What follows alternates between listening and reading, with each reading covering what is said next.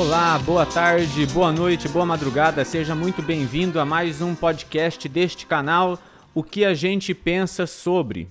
Um grande abraço aí para você que está nos escutando na sua casa, no seu trabalho, na sua varanda, no seu serviço, um grande abraço para você que está aí nesta pequena cidade de Cornélio Procópio, no Brasil. Um abraço também para você que está escutando a gente em outras cidades, para você que está escutando a gente em outros países, pessoal da França, dos Estados Unidos, da Irlanda. Um grande abraço para vocês e quem sabe aí até outros outros planetas, né? Então um grande abraço para você aí também que está em outro planeta apenas esperando o coronavírus passar para invadir o nosso pequeno mundinho. Seja muito bem-vindo também a este podcast, não ao nosso planeta, mas este podcast, onde a gente vai falar o que a gente pensa sobre. E nós estamos aí no nosso segundo episódio. Então, se você ainda não escutou o primeiro episódio, escute o primeiro episódio da nossa série, se onde nós tentamos responder a pergunta se Deus ainda cabe nesse nosso mundo.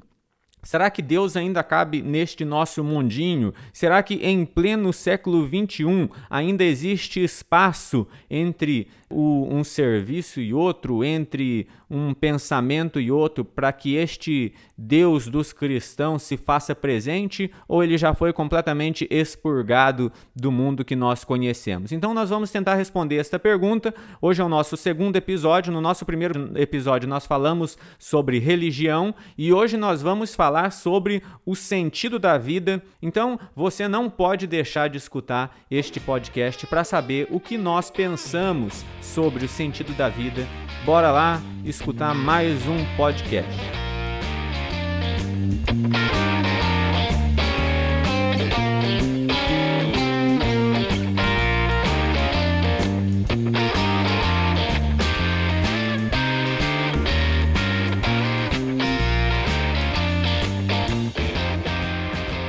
E é lógico que a gente precisa lembrar que nós estamos utilizando o livro Deus na Era Secular do Timothy Keller. Esse é um resumão, vamos dizer assim, do terceiro capítulo deste livro. Então, se você gosta de ler, eu aconselho que você compre este livro, seja pelo Kindle, seja em forma física, e leia ele, porque tudo aquilo que nós estamos falando aqui, ou quase tudo aquilo que nós estamos falando aqui, foi retirado basicamente deste livro.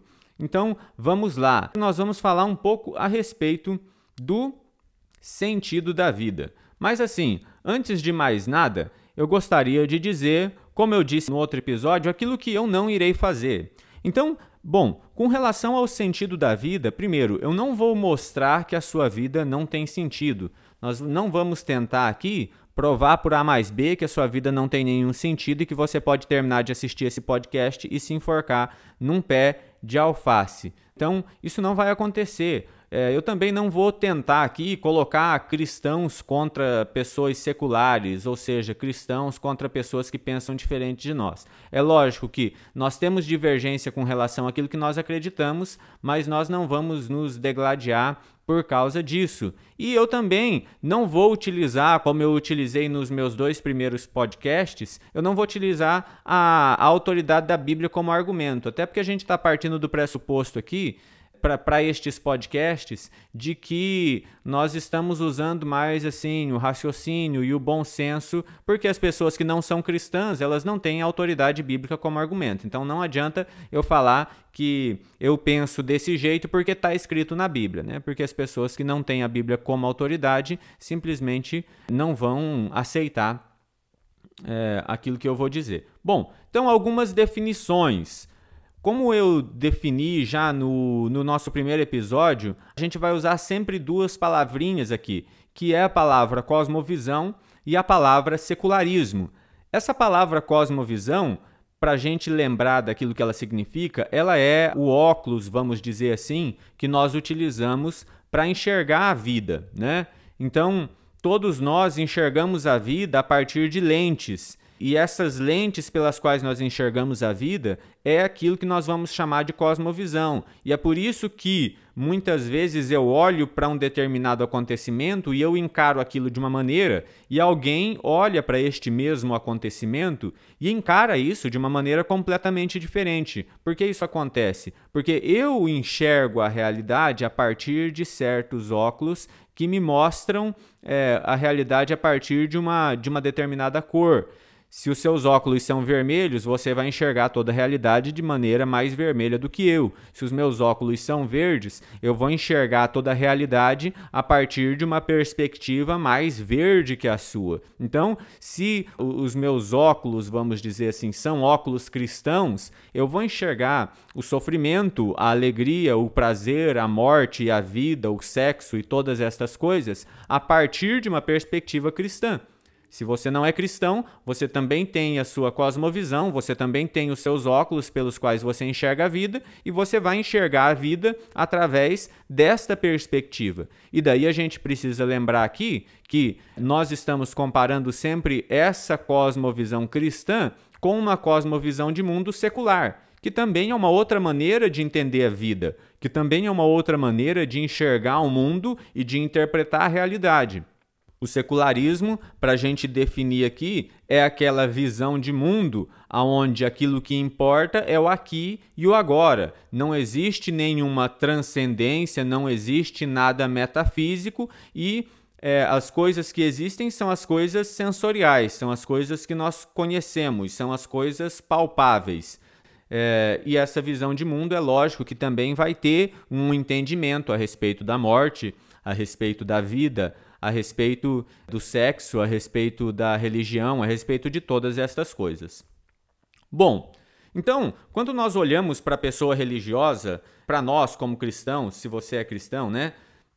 Nós vamos dizer o seguinte: olha, nós acreditamos que sem Deus não existe sentido para a vida. Mas daí a gente chega para uma pessoa que é uma pessoa secular e ela vai olhar e dizer o seguinte: olha, engraçado, você diz que não existe sentido para a vida sem Deus. Mas, porém, entretanto, todavia, eu encontrei vida com mais sentido e mais liberdade sem Deus. Então, para algumas pessoas, a vida delas enquanto elas eram religiosas era uma vida com muito menos sentido e com muito menos liberdade do que a vida que elas vivenciam hoje a partir de uma perspectiva, a partir de uma cosmovisão secular de mundo. E aí, o que, que acontece? Né? Será que existe um sentido para a vida e não existe sentido para a vida sem Deus? Ou será que existe sentido para a vida e todo mundo encontra o seu sentido? Então, o que, que é esse negócio de sentido da vida? Né? É, vale lembrar aqui para você que assistiu o Rei Leão, o Timão e Pumba, esse último Rei Leão que teve aí, que passou nos cinemas, coisa e tal, que a Beyoncé cantou lá. Você vai lembrar, talvez não se lembre, mas o, quando o Simba encontra o Timão e o Pumba, o Timão e o Pumba estão tendo ali uma conversa um tanto quanto filosófica, né? E, e é engraçado que o Timão diz o seguinte pro Pumba, abre aspas, né? Pumba, olha Pumba, a vida é uma linha, a linha da indiferença sem sentido. E nós estamos caminhando para chegarmos no fim desta linha. E quando chegarmos no fim desta linha, será o fim. Nada. Acabou. Por isso, você deve fazer o que quiser. Você deve cuidar de si mesmo. Então veja que esta visão de mundo de, do Timão é uma visão de mundo secular a respeito do sentido da vida. Né? Que a vida, a vida em si, não tem nenhum sentido. Mas já que a vida não tem nenhum sentido, você então deve fazer aquilo que você quiser e você deve cuidar de si mesmo. Porque já que a vida não é um círculo, né? como diria lá o, o pai do Simba, então, já que a vida não é este ciclo sem fim, e para o Timão a vida não é um ciclo sem fim, mas ela é uma linha, a linha da indiferença sem sentido, então aquilo que nós devemos fazer é cuidar de nós mesmos e, é, e viver a vida da maneira como nós quisermos. E daí o grande lema de Timão e Pumba, que é Hakuna Matata. Então, nós temos este grande dilema. E daí, para a gente melhorar o nosso entendimento, a gente deve definir algumas coisas. E daqui para frente a gente vai falar a respeito de dois sentidos de vida diferentes, tá? Então, o que que acontece? Nós temos aquilo que nós vamos chamar de sentido descoberto da vida, o sentido da vida descoberto. E nós temos um outro sentido da vida, que é aquilo que nós vamos chamar de o sentido da vida criada.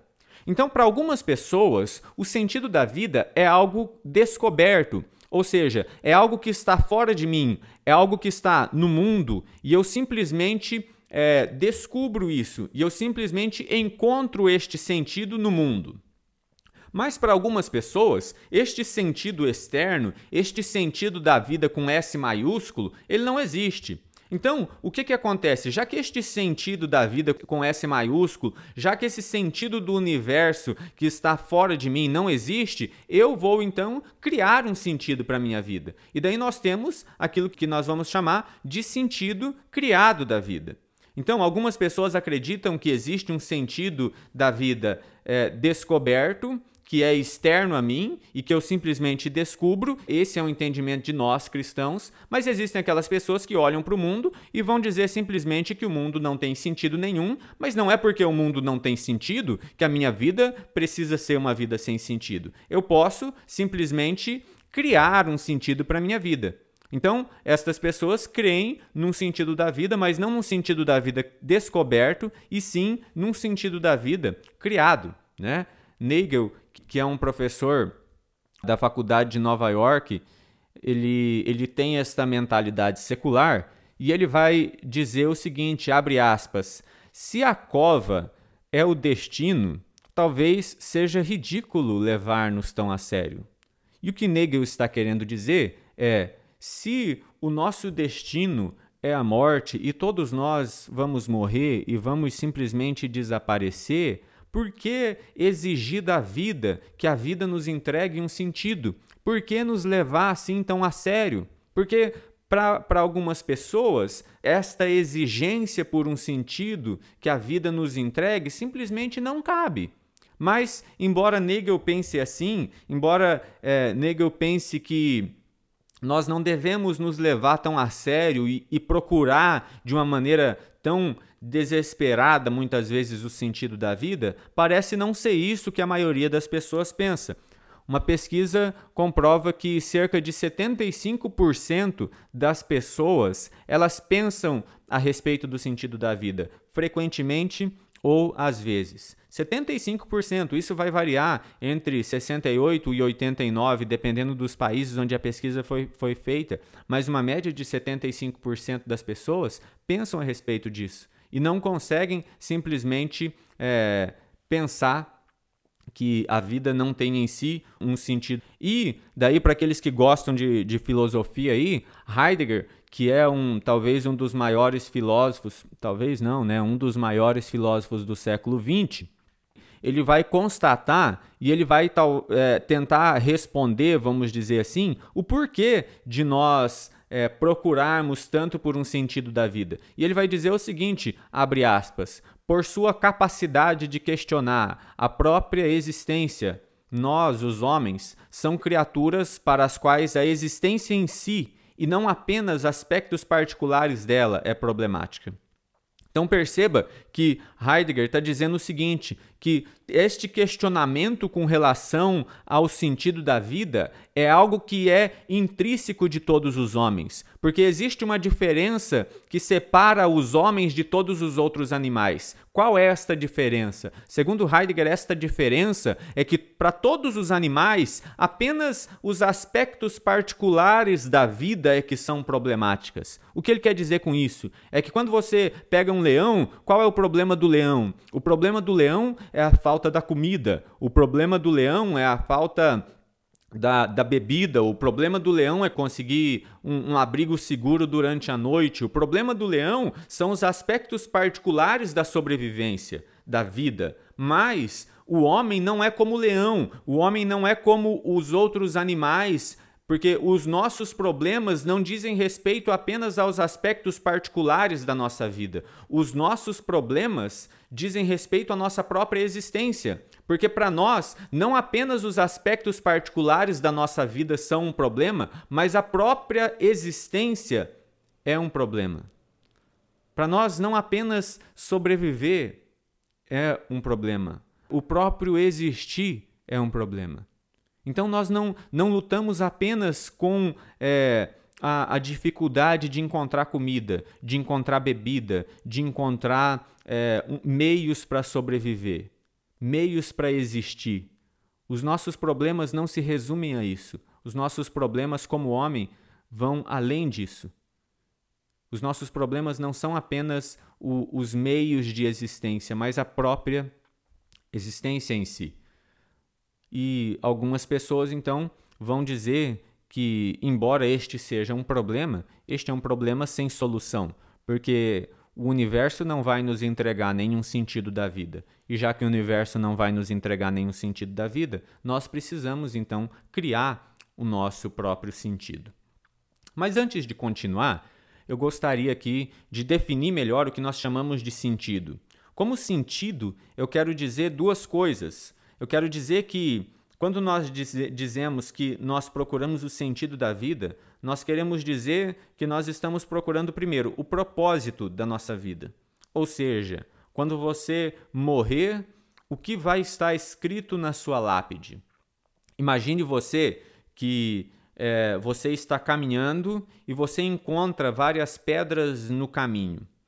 Essas pedras elas podem estar ali porque elas simplesmente escorregaram de uma montanha e caíram ali, ou essas pedras podem estar ordenada de, ordenadas de tal maneira que você olhe para estas pedras e perceba que estas pedras elas têm um propósito e o propósito delas é guiar você até uma outra cidade.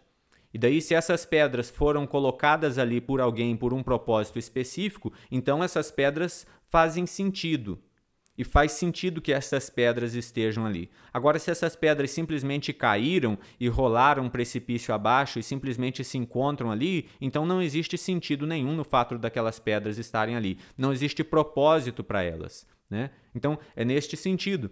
Mas existe também um outro sentido de se dizer que a vida tem sentido. Quando nós falamos que a vida tem é, sentido, quando nós nos perguntamos qual o sentido da vida, nós queremos dizer com isso que a vida ela deve ter um significado. E o que é um significado? Um significado é algo que aponta para fora dela. Então imagine você que você ganha uma medalha, por exemplo, de honra, né? Esta medalha de honra, o seu valor não está na medalha em si, mas esta medalha aponta para algo exterior a ela. Então, quando as pessoas olharem para esta medalha no seu peito, elas não vão enxergar apenas uma medalha, elas vão enxergar algo que aponta para a sua honra. Então, quando nós nos perguntamos a respeito do sentido da vida, nós nos perguntamos se a nossa existência tem um significado e aponta para algo exterior a nós. Então são duas coisas. Nós queremos saber com relação ao sentido da vida se a vida tem um propósito, se nós fomos colocados aqui como pedras que apontam para um caminho e que são utilizadas para se fazer uma estrada ou nós simplesmente rolamos ladeira abaixo, e nós queremos também saber com relação ao sentido da vida se existe algum significado, se nós apontamos para algo externo a nós. E é interessante que a questão do sentido da vida, ela não é apenas uma questão teórica, mas ela é uma questão prática. Atul Gawande, é, ele é um, um médico norte-americano e jornalista, e ele fez uma pesquisa e escreveu um livro a respeito disso. Ele fez uma pesquisa com um, um asilo de idosos e ele levou para este asilo de idosos vários animais, vários pássaros, vários bichinhos ali para estes idosos cuidarem destes bichinhos.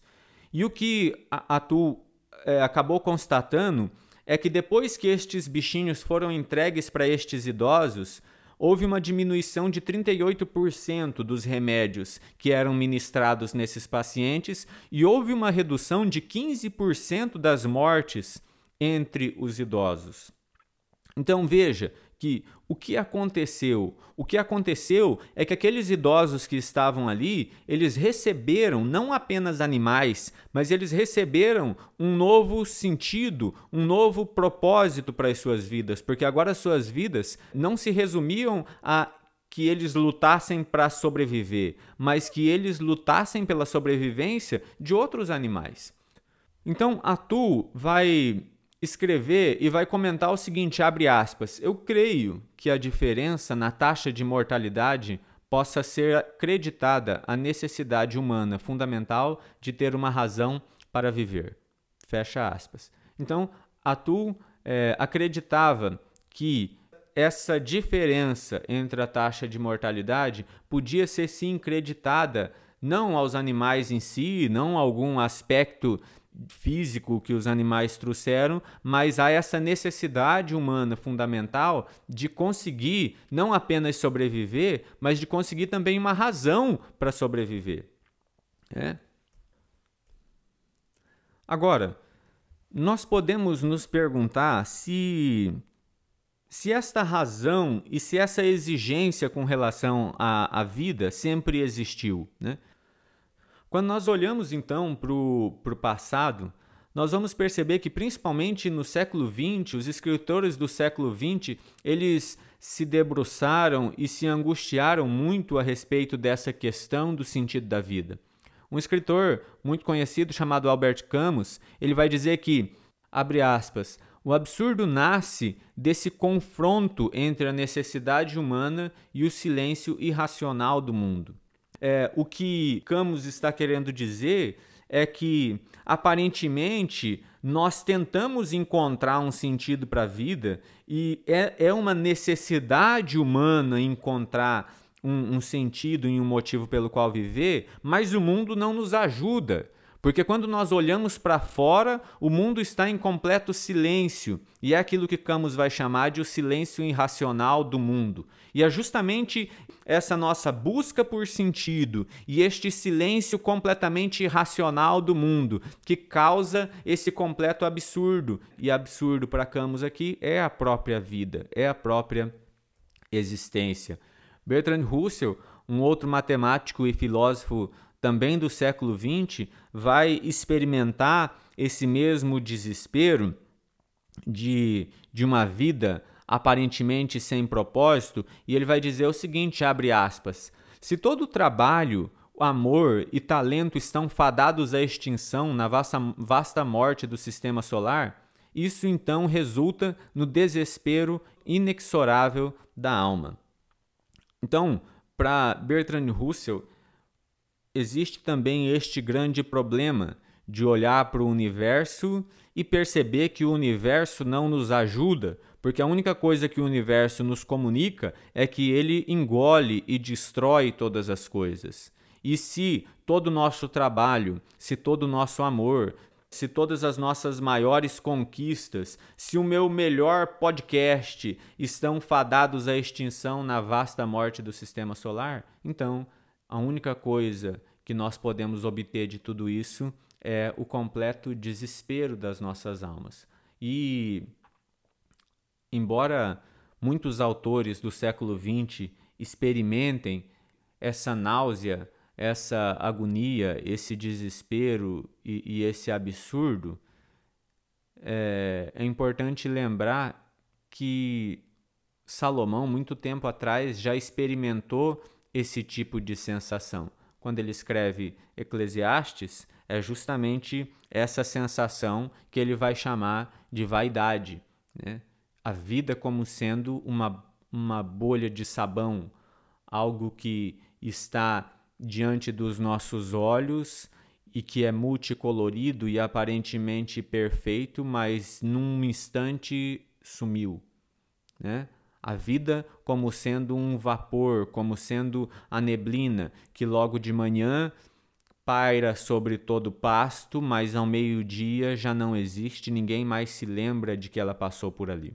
Então, é justamente esta fragilidade da vida que, que vai perturbar muitos homens, principalmente do século XX. Então, no século XX, muitos homens olham para este universo e e simplesmente percebem que este universo não pode nos entregar absolutamente nenhum sentido, ou seja, o sentido descoberto que muitos cristãos dizem e afirmam ter encontrado simplesmente não existe, e se este sentido descoberto não existe, então a vida ela não tem sentido nenhum. Então a vida é aquilo que Camus vai chamar de um completo absurdo. Então esta vida é uma grande piada. E então para muitos é, pensadores deste século XX, a solução era nada mais do que dar cabo da própria vida e acabar de vez com este absurdo. Mas é interessante que nós não estamos aqui no século XX, nós já estamos no século XXI.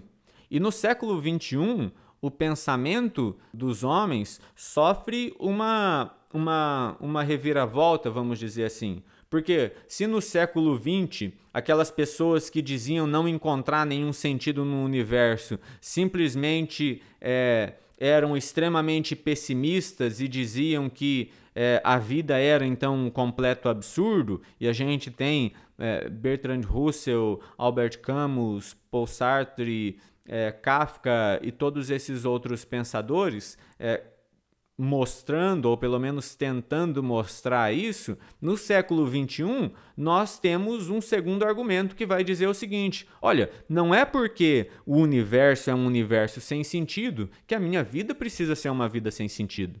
Então, se o universo não pode me fornecer um sentido para a vida, agora nós estamos no século XXI e agora nós podemos então criar um sentido para as nossas próprias vidas. E eu posso, por minha própria conta e risco, simplesmente criar um sentido para a minha vida. Independente se o mundo não me ajuda, independente deste silêncio irracional do mundo, é, segundo Camus. E daí, Jerry Coyne vai, vai exemplificar muito bem esse tipo de pensamento dessa mentalidade secular do século XXI, quando ele vai dizer, abre aspas, a cosmologia não oferece sequer um traço de evidência de um propósito ou de Deus. Os secularistas veem um universo sem propósito aparente e percebem que devemos estabelecer os nossos próprios propósitos e ética.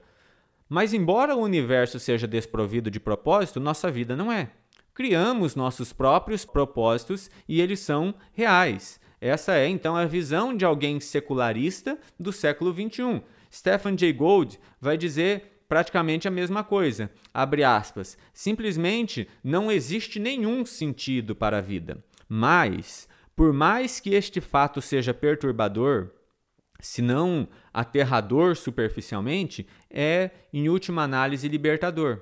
Precisamos construir essas respostas para nós mesmos. Então, para esta visão secular de mundo do século XXI, embora não exista nenhum sentido descoberto, conforme afirmaram aqueles filósofos que nós vimos aí, aqueles pensadores do século XX, nós podemos resolver este problema fazendo o quê? Criando nós mesmos os nossos próprios sentidos para a nossa vida.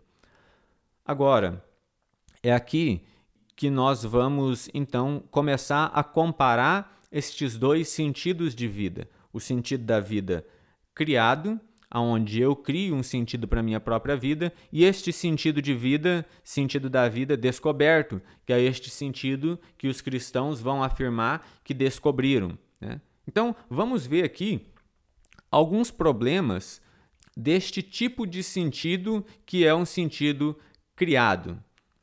Bom, talvez o primeiro problema que a gente possa apontar com relação a esse sentido da vida criado é que esse sentido da vida criado não tem lá muita coerência.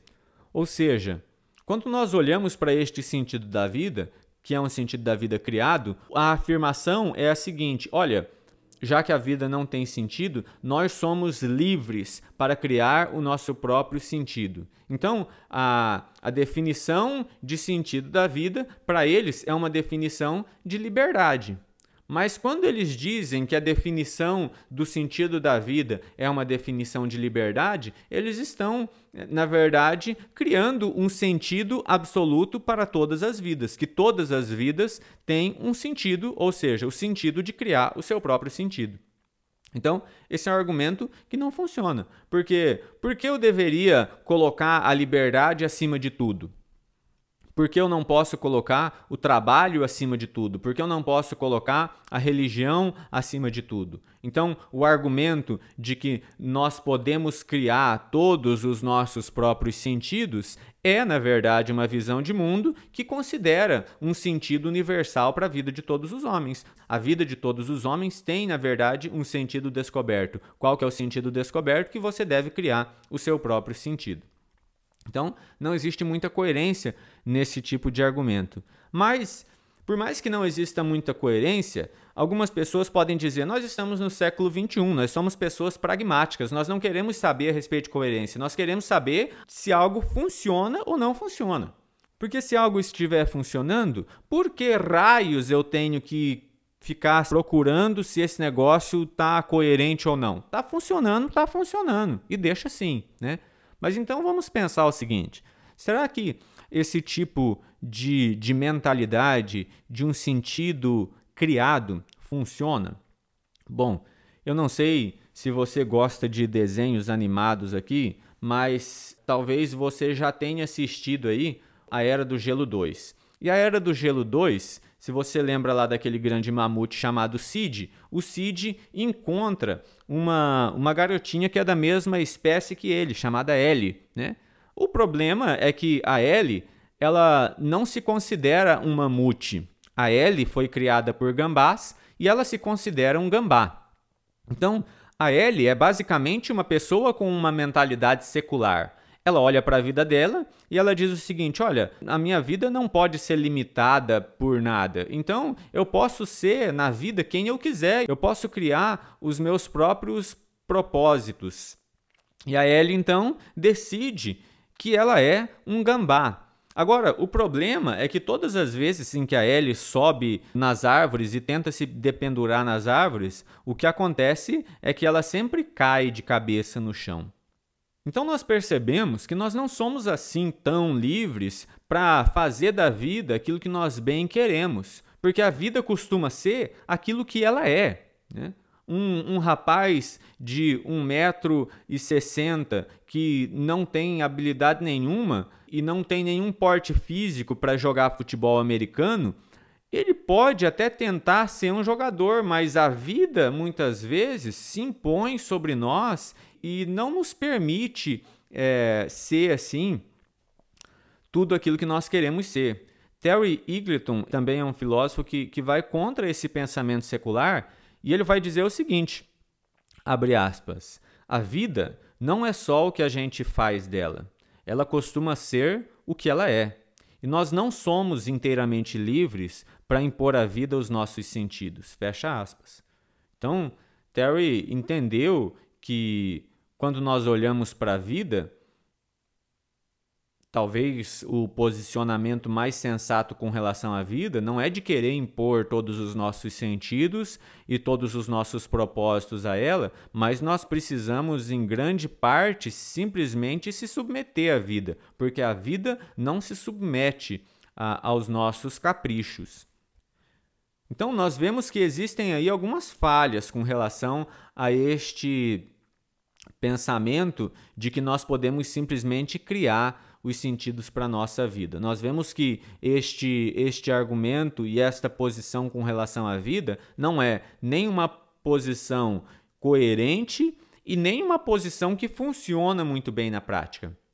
Agora, eu queria apresentar então aqui três argumentos a favor deste sentido que nós dizemos que é um sentido descoberto.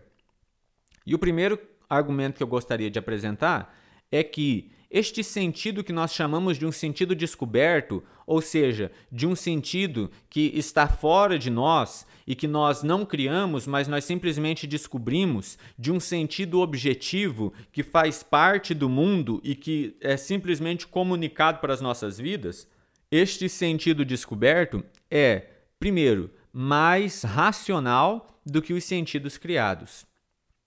E daí você poderia pensar o seguinte: é, um, é até estranho achar e, e afirmar que os sentidos descobertos são sentidos mais racionais do que os sentidos criados.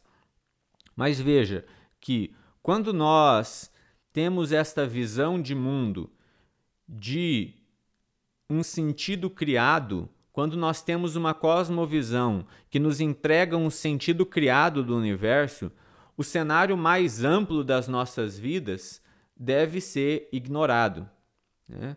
Então, já por outro lado, quando nós temos uma visão de mundo, quando nós temos uma cosmovisão que nos entrega um sentido descoberto, este cenário mais amplo com relação à vida, ele deve ser sempre é, trazido à nossa memória e à nossa mente. Veja, o próprio Nagel, que é alguém que tem esta visão de que o sentido da vida é um sentido criado e este sentido descoberto simplesmente não existe, ele vai é, apresentar o problema deste sentido criado da seguinte maneira: abre aspas. O problema é que, por mais que existam justificativas para a maior parte das grandes e das pequenas coisas que nós fazemos na vida, Nenhuma dessas explicações justifica sua vida como um todo. Não faria a menor diferença se você jamais tivesse existido. E depois que você deixar de existir, não fará a menor diferença se você existiu. Então, Nagel percebe que quando nós olhamos para a vida e, e, nós criamos os nossos próprios sentidos, é, nós precisamos sempre ignorar essa, essa parte racional para continuar vivendo, ignorar esse cenário maior de que no final das contas não importa absolutamente nada se você existiu ou se você não existiu. De que, independente do sentido criado por você, independente do sentido que você criou para a sua vida, isso não fará nenhuma diferença no final de tudo, nem para você nem para as outras pessoas. Então, o sentido descoberto, ele é um sentido mais racional do que os sentidos criados. Porque no sentido descoberto, nós precisamos nos esforçar para sermos cada vez mais racionais. Ou seja, quando eu tenho uma visão de mundo que me entrega um sentido descoberto, que me entrega um sentido que é exterior a mim, eu tenho que sempre me lembrar deste sentido. E eu tenho que sempre é, pensar cada vez mais a respeito deste sentido e a respeito deste cenário mais amplo para que eu possa continuar vivendo, para que eu possa continuar é, sendo conduzido através deste sentido. Agora, quando o sentido da minha vida é um sentido que eu criei, então eu devo me esforçar para pensar cada vez menos é, a respeito desse cenário um pouco maior. Né? É isso o que, o que Ivan de Os Irmãos Karamazov percebeu quando, em uma das suas conversas com o seu irmão, ele vai dizer que só é possível viver enquanto se está embriagado pela vida. Ou seja, só é possível viver enquanto nós não estamos sóbrios. Porque quando nós estamos sóbrios, dentro desse tipo de mentalidade, nós simplesmente não conseguimos suportar é, a completa irracionalidade da vida, a completa é, falta de sentido exterior das coisas.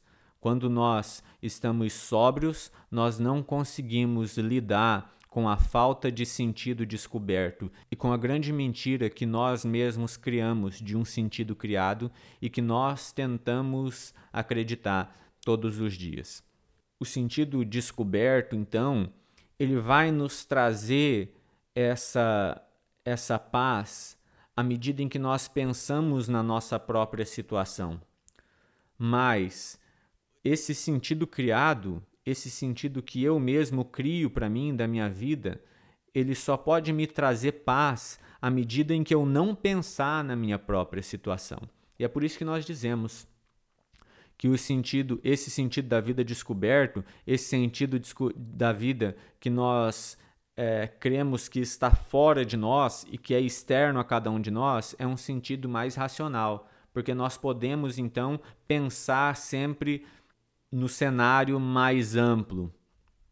E nós não precisamos ignorar então este cenário mais amplo. Mas eu disse que eu daria três argumentos. O segundo argumento é que este sentido descoberto, que é o sentido que nós cristãos temos, que é um sentido externo a nós, que é um sentido que nós cremos que não é algo simplesmente criado pelas nossas próprias mentes, mas é algo descoberto e faz parte da realidade da vida. Este sentido descoberto, ele é também mais coletivo do que os sentidos criados. E isso é algo muito interessante, porque veja, se eu creio que existe um sentido descoberto e que eu posso descobrir qual é o sentido da vida, e este sentido da vida é um sentido objetivo e real e está fora de mim, eu posso também esperar que outras pessoas também encontrem este mesmo sentido que eu encontrei e eu posso compartilhar este sentido com as outras pessoas. Eu posso, inclusive, afirmar para outras pessoas e mostrar para outras pessoas que este sentido é um sentido da vida real. Agora, quando eu crio um sentido para minha própria vida, e este sentido é criado por mim, eu não posso e eu não tenho nenhum argumento para exigir que outras pessoas compartilhem deste mesmo sentido da vida que eu. E o que isto gera é, é o completo silêncio. Timothy Keller vai dizer que, se não houver um sentido descoberto que seja socialmente compartilhado, nós não temos base alguma para dizer a quem quer que seja, você não pode fazer isso. Porque veja, se eu criei para mim um sentido da vida, e o sentido da vida que eu criei para mim é o sentido de que eu devo ajudar os pobres, este é um sentido que eu criei e eu não posso impor ele a ninguém. E quem sou eu para dizer para uma pessoa que o meu sentido deve ser o sentido dela? Porque da mesma maneira que eu posso ter criado para mim um sentido para minha vida de ajudar os pobres, a outra pessoa do meu lado pode ter criado o sentido para a vida dela e o sentido para a vida dela seja simplesmente explorar os pobres. E daí, como eu vou impor o meu sentido de vida ao sentido de vida dela?